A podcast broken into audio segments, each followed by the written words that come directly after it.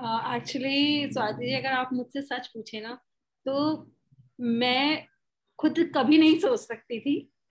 ये दोनों बच्चियाँ और मेरा बेटा, तीनों ने मिलके जो मुझे पुश किया कि, नहीं, मम्मा, आप कर सकते हो। उनका शुरू से था कि, मम्मा, आप कुछ कर सकते हो, आप करते क्यों नहीं हो? आप कुछ कर सकते हो। बहुत लड़ाइयाँ होती थी, छोटी वाली बेटी से भी, बड़ी वाली बेटी से भी, कि आप कुछ करना ही नहीं चाहते हो, आपको कुछ करना ही नहीं है लाइफ में।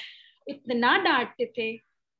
फिर लास्ट ईयर जब मतलब फिफ्टीन अगस्त ट्वेंटी में मैं दिल्ली गई थी, ये मेरी छोटी वाली बिटिया मुझसे लड़कर गई थी यहाँ से, क्योंकि इन्होंने मेरे को लॉकडाउन में एक पेज खोल के दिया था एवरीथिंग होम मेड कि इनको ये मेरी खाना जो मैं बनाती थी, उसकी पिक्चर्स खींच के डालती थी। तो दोनों बहनों ने मिलके ये प्लान किया कि हमें कुछ, हम कुछ करेंगे। और मैं फिफ्टीन अगस्त को इसके डेली इसके घर पहुँची, और मुझे मालूम पड़ता है कि मेरे अकाउंट में पैसे आ गए हैं और मेरा काम शुरू हो गया है मेरा पेज खुल गया है। मुझे पता oh, भी नहीं था। तो ये ऑर्डर जो था ये ये किस चीज़ का था? मेरे फेस स्क्रब्स और फेस पैक्स का था जो मैं खुद बना बना के लगाती थी। इन्होंने उसके लिए अपने फ्रेंड्स से बात करी और कुछ इन्फ्लुएंसर थे तो उनसे बात करी और उनको बोला कि ऐसे ऐसे हम अपनी मम्मा का पेज शुरू कर रहे हैं। एंड उनसे बात करके, उन्होंने फ़र्स्ट ऑर्डर भी कर दिया मुझे इतना फेथ करके कि हाँ सब अच्छा ही होगा। उन्होंने मुझे ऑर्डर किया और मेरा काम इस तरह से शुरू हो गया। मतलब मैं जयपुर आई जब वापस लौट के तो मुझे पता नहीं था मेरे पास क्या जार्स होंगे, मैं स्ट्रिकरिंग कैसे करूँगी मतलब कुछ भी पता नहीं था। सब धीरे धीरे ऑटोमेटिकली होता ही चला गया, पर ये सारा इनिशिएटिव इन दोनों बच्चों का था। Very well done girls huge round of applause for both of you कि मम्मा को इतना सपोर्ट आप लोग ने मतलब शुरुआत ही आपने करी है उनकी। अच्छा रितु जी एक तरफ़ जहाँ पैंडेमिक में बहुत सारे बिजनेसेस को नुकसान हो रहा था वहीं दूसरी तरफ़ आपने उसी समय उसी दौरान बिज़नेस करने की सोची ये कैसे आया? आ, ये बच्ची ज़्यादा अच्छे से बता पाएँगी कि कैसे क्या हुआ क्योंकि मुझे इतना आइडिया नहीं था। हमारा इन्वेस्टमेंट बहुत छोटा था जब हमने स्टार्ट किया था बिकॉज़ हमें पता भी नहीं था कि हम किस किस तरह से जाएँगे। हमारा तो एक छोटा सा एम था क्योंकि मैं हमेशा से बाहर रही हूँ, मेरे को आठ साल हो गए, मेरा नाइन्थ ईयर होगा कि मैं घर से बाहर रह रही हूँ। तो मुझे हमेशा ये रहता था कि मैं घर का ही यूज़ करूँ, सामान, क्योंकि मैंने आज तक अपनी like full life I use only home made product मतलब मुझे कुछ भी चाहिए होता था, मैं होम मेड रेमेडीज में ही बिलीव करती थी। तो मुझे ऐसा लगता था कि मम्मी यार, अब मैं, मम्मी कहती थी कि आपकी स्किन इतनी खराब क्यों हो रही है, आप बेसन लगा लो अच्छा आप ये कर लो, ये हो गया तो ऐसे कर लो मतलब सम रेमेडी और ज़्यादा शी ऑलवेज है तो मैंने कहा, मम्मा, मेरे जैसे कितने बच्चे हैं जिनके पास ये ऑप्शन भी नहीं है कि मतलब वो सोच सके क्योंकि आई थिंक हर इंसान की एक्सपर्टीज अलग होती है। सर, मेरी मॉम की लाइक करती है कि उन्हें होम मेड रेमेडीज पता है, सारी होम होम सारे घर के नुस्खे पता है। तो मैंने कहा कि maybe we should reach out to an audience कि जहाँ पे उन्हें ये नीड हो और हम सिर्फ़ उसी कॉस्ट के लिए निकले थे कि जिन्हें भी ज़रूरत है कि, जिन्हें भी लगता है कि उन्हें घर के प्रोडक्ट यूज़ करने हैं, वो ये प्रोडक्ट यूज़ कर पाए। बहुत बढ़िया सोच के साथ आपने शुरू किया है ये, लेकिन शुरुआत में आपको किस तरह के चैलेंजेस का सामना करना पड़ा? चैलेंजेस ये थे कि एक तो मम्मी को पता ही नहीं था कि वो बिज़नेस कर रही है। वो तो सबसे बड़ा चैलेंज तो उन्हें लग रहा था कि how will she manage it out कि वो करेंगी क्या? क्योंकि ना हमारे, जब हमने चालू किया, जब हमारे पास पहले पाँच, छह ऑर्डर्स आए, हमारे पास ना पैकेजिंग था, हमारे पास ना लेबलिंग था, हमारे पास सिर्फ़ हमारा लोगो था क्योंकि वो तो हमने कैनवा में डिज़ाइन कर लिया था जस्ट बैठे बैठे। बट उसके अलावा हमारे पास ज़्यादा कुछ था नहीं एंड उससे ज़्यादा मतलब हमने सोचा भी नहीं था तो that that became our first challenges हमारे पास ये भी नहीं था कि हम कौन से कुरियर पार्टनर के साथ इसको भेजेंगे। तो हम पहले दूसरे टाइम पे फिगर आउट ही कर रहे थे। एंड इनफैक्ट मेरे एक फ्रेंड है अंकुश काफ़ी फ़ेमस भी है तो उन्होंने पहला ऑर्डर दिया था। तो वो मुझे पैकेजिंग सजेशन भेज रहे थे कि आप एक काम करो वी फास्ट ट्राई कर लो। आप एक काम करो ये ट्राई तो जिसने हमें ऑर्डर दिया था वही हमें बता रहे थे कि आप इसमें डिलीवरी करा दो हमारी। तो ऐसे कुछ इस तरीके से बिज़नेस चालू हुआ था और इस तरीके से बिज़नेस चल रहा था। And I mean, thankfully, we've been able to carve out the many, many challenges that have come along so far. परिवार और आस पड़ोस के लोगों का क्या रिएक्शन था जब आपने ये आइडिया रखा होगा लोगों से जब बात की होगी? मेरे ख्याल से दिया और मम्मा ये आंसर करे तो बेटर मैं सब बोलती रहूँगी वरना।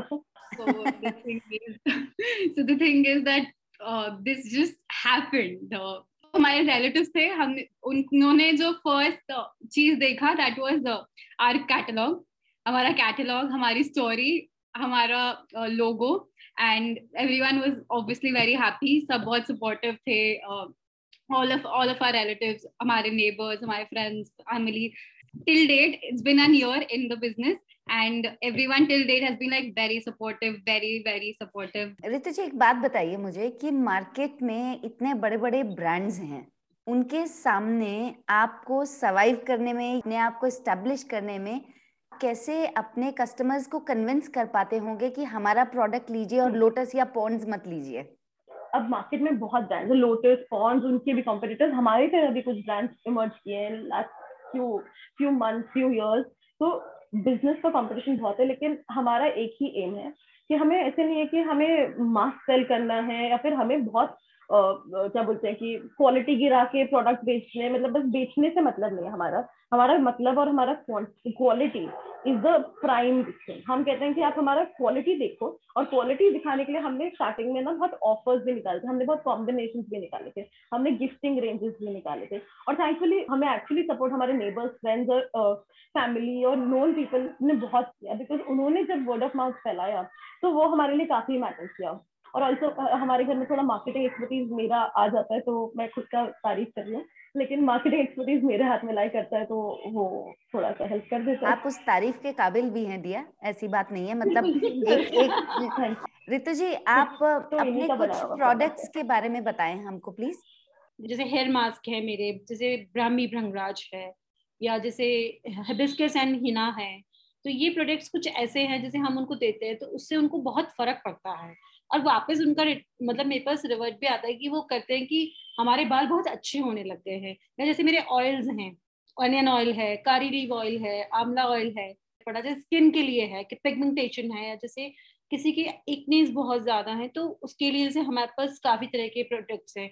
तो लगभग कितने प्रोडक्ट्स हैं और किस रेंज में है ये product about 190 products and it uh, varies from anywhere between a hundred rupees to say about uh, 600 700 so very reasonable affordable. कुछ भी ऐसा मतलब केमिकल वगैरह हम लोग यूज़ नहीं करते।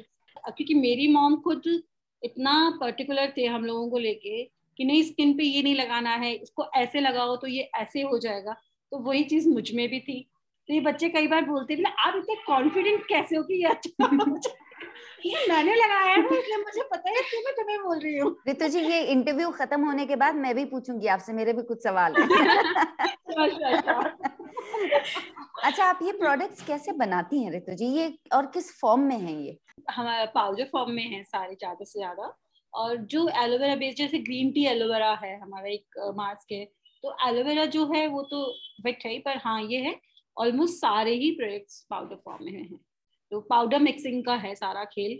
अब जैसे हिबिस्कस पाउडर जैसे मैं आपको बोल रही हूँ तो हिबिस्कस पाउडर हम या तो हमारे घर में अगर हिबिस्कस जैसे हाँ, कुछ चीज़ें जो है हमारे घर में भी है क्योंकि एलोवेरा का प्लांट है रोज हो गया ये सब चीज़ें हमारे घर में है तो उन्हें ड्राई किया हमने उनका पाउडर बनाया फिर ममा उसके घर में ही यू नो हम लोग सारे सैनिटाइजेशन और ऑरेंज के छिलके हम लोग जैसे सुखाया उसको पीसा तो ये इस तरह से काम जैसे अभी आपने बोला था अभी शायद मैंने सुना था आपने बोला tea tree oil green tea and aloe vera अच्छा ग्रीन टी है ना? ओके तो वो कैसे फिर कैसे बना? हाँ ग्रीन टी का पाउडर करके उसको एलोवेरा के साथ मिक्स करके उसमें थोड़ा बहुत जो भी आयुर्वेदिक मेरा जो बनाती हूँ मैं वो सारे सामान को मिला के और फिर हम उसको रेडी करते हैं। तो ये पाउडर बेस कैसे आएगा? Aloe vera as far as I aloe vera aloe vera तो एलोवेरा बेस्ड ही है। सारे जैसे ये ये पाउडर फॉर्म में नहीं होता है। जैसे आमंड एंड सैफरन है ऑरेंज पील मास्क है लेमन स्क्रब है तो ये सब जैसे कुछ ऐसे हैं प्रोडक्ट्स इसमें से जैसे आमंड एंड सैफरन है तो उसमें आमंड हो गया और कुछ प्रोडक्ट्स और हो गए उसको मिला के हम लोग पाउडर फॉर्म में बनाते हैं। सैफरन हो गया जैसे सब कुछ वो सब डाल के। और जैसे ऑरेंज हो गया तो ऑरेंज के छिलके सुखा के उसका पाउडर बना के फिर काम में लेते हैं।